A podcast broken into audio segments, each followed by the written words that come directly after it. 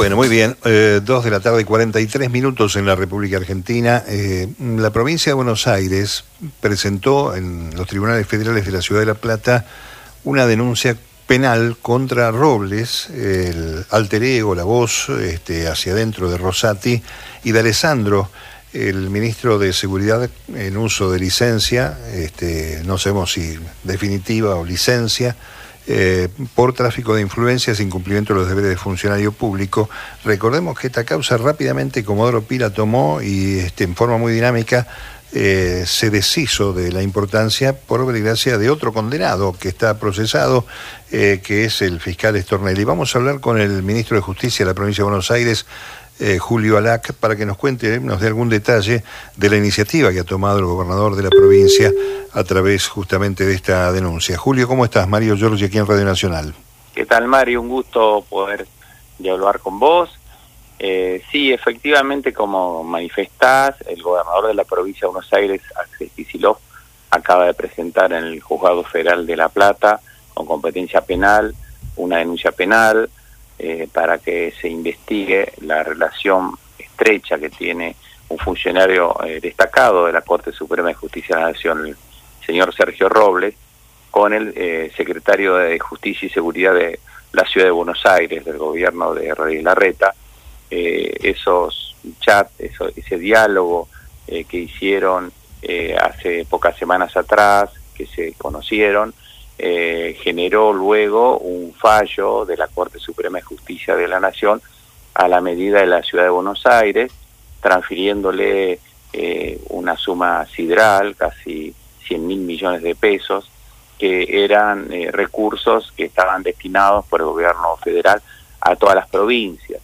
Es decir, hubo una relación que no corresponde entre un funcionario de la Corte y el secretario de Justicia de la Ciudad de Buenos Aires en forma privada, mandándose chat muy amigablemente entre ellos, eh, vinculados a esta causa, y luego eh, aparece esta resolución judicial. Es decir, hubo una relación promiscua y estos serían delitos, tres delitos, ¿no? Delitos de abuso de autoridad, violación de los derechos de funcionario público y tráfico de influencias, que el gobernador, al tomar conocimiento, denunció hoy.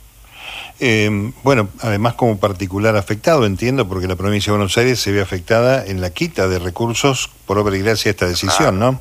Claro, es la principal afectada. Como sabrás, Mario, la provincia de Buenos Aires viene sufriendo una discriminación en su coparticipación desde hace 30 años. Es decir, genera el 40% de los recursos nacionales y reciben solamente el 20% de coparticipación. Eh, este fallo de la Corte eh, viene a agravar más esta situación porque le quita recursos a todas las provincias argentinas para dárselos a una ciudad como es Cava. Pero específicamente por la cantidad de habitantes que tiene la provincia de Buenos Aires, 17 millones, perjudica en forma directa a los bonaerenses. Por lo tanto, el gobernador, cuando hace esta presentación, lo hace en defensa del interés de los 135 municipios de la provincia, pero también de 17 millones de vecinos de la provincia de Buenos Aires que, por culpa de esta discriminación impositiva y por este fallo ven postergadas sus aspiraciones de tener bueno mejores servicios eh, pavimentos iluminación escuelas hospitales en fin eh, lo que el pueblo reclama y que el gobernador en un intento gigantesco lo está solucionando una gestión impresionantemente eficiente pero claro al privarlo de eh, miles de, millones de pesos eh, obviamente dificulta esta gestión. Claro, se resiente. Ahora, Julio, la pregunta que uno se hace es ese dictamen rápido que Comodoro Pi le dio en favor de eh, archivar este, la causa, se refiere justamente a la ilegalidad presunta de eh, la obtención de ese intercambio, de, ese chat, cuando este, todo el mundo conoce en este país bendito que esa práctica desde los familiares de San Juan este, con este, los detenidos en la cárcel de Ceiza fue prácticamente un leitmotiv del gobierno de Mauricio Macri, ¿no? Es así.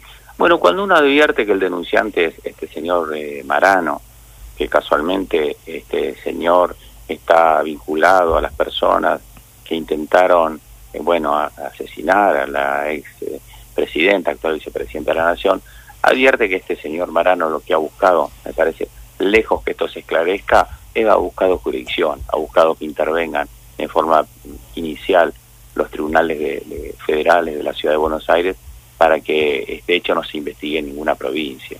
Eh, ha, sido un caso, a mi criterio, típico de Forum Shopping, ¿no?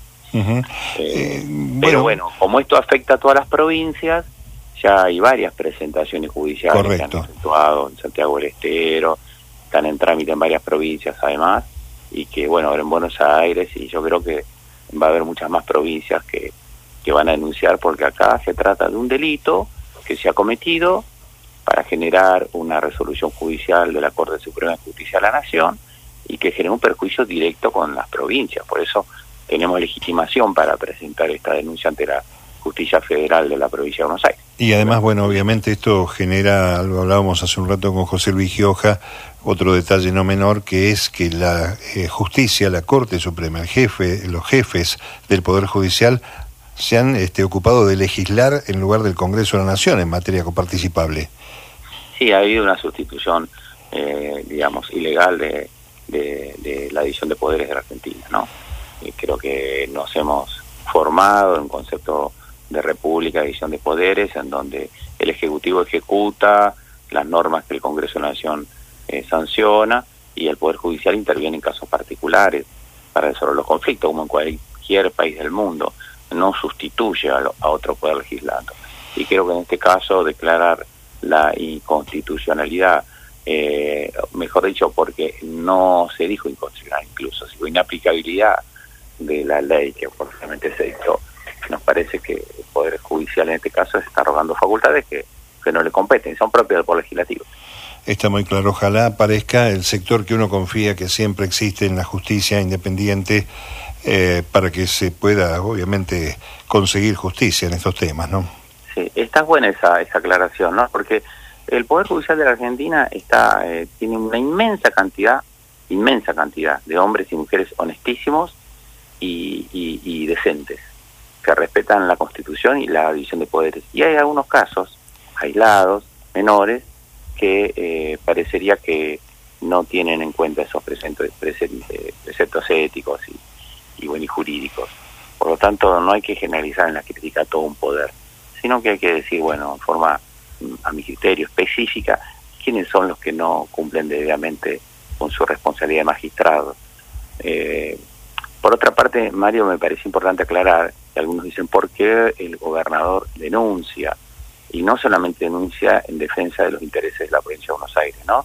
que reitero, son 17 millones de bonaerenses que tienen necesidad de infraestructura. Sí, sí, tal cual. Y por este fallo de la Corte que le transfiere fondos a la Ciudad de Buenos Aires, que no tiene estas necesidades de infraestructura, y no las tiene porque heredó la infraestructura del Estado Nacional, o sea, los pavimentos, eh, los hospitales, eh, las escuelas, han sido históricamente financiadas por el Estado Nacional. Y además, este, me permito señalar y recordar que demográficamente está en la misma situación que desde el año 1947. La Ciudad de Buenos Aires y la provincia, sobre todo el conurbano, es una este, área de constante crecimiento demográfico, ¿no? Totalmente. La Ciudad de Buenos Aires tiene casi la misma cantidad de habitantes que el municipio más grande nuestro, que La Matanza.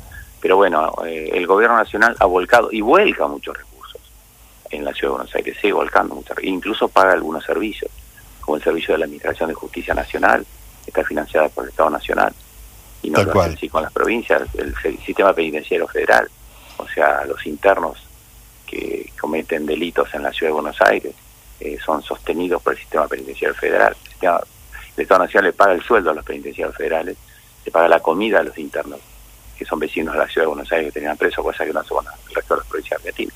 Por lo tanto, lo que hace este fallo agudiza eh, la simetría eh, de transferencia de recursos que tenemos entre las provincias argentinas y la Ciudad de Buenos Aires. Está muy claro. Julio, te mando un abrazo enorme, muchas gracias. sí, adelante. Posible. Por favor. también ante este hecho, y esto es para los que van a cuestionar la competencia, van a decir, bueno, ¿por qué la denuncia la formula el gobernador y, y la mar en coche?